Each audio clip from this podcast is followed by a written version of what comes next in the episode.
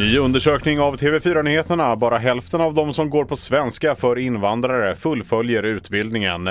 Kärnkraftverket Forsmark gick för full blås i fjol, stod för en femtedel av Sveriges elproduktion. Och flera svenska moskéer kräver att vuxna kvinnor ska ha förmyndare vid vigsel. Närmare hälften av alla som studerar svenska för invandrare, SFI, hoppar av utbildningen.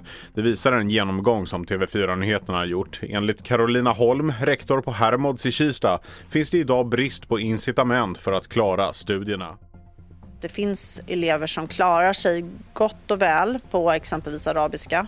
Ibland kan jag tänka att det skulle vara bra med en anmälningsavgift Ehm, och att det kanske skulle ge ett incitament till att man fattar ett beslut att man ska fullfölja kursen när man har anmält sig och betalat. Fler röster och mer om genomgången kan du hitta på tv4.se. Flera svenska moskéer kräver förmyndare för vuxna kvinnor som ska gifta sig.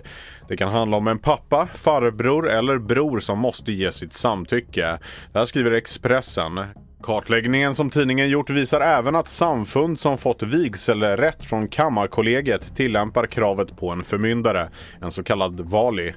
Nu ska Kammarkollegiet undersöka hur moskéerna följer de svenska reglerna för vigselrätt. Elbolaget Vattenfall meddelar att kärnkraftverket Forsmark förra året producerade rekordmycket el och stod för en femtedel av landets elbehov.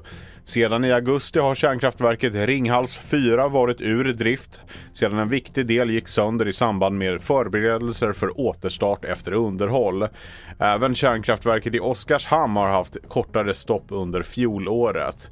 Mitt namn är Felix Bovendal och mer nyheter hittar du på tv4.se och i appen.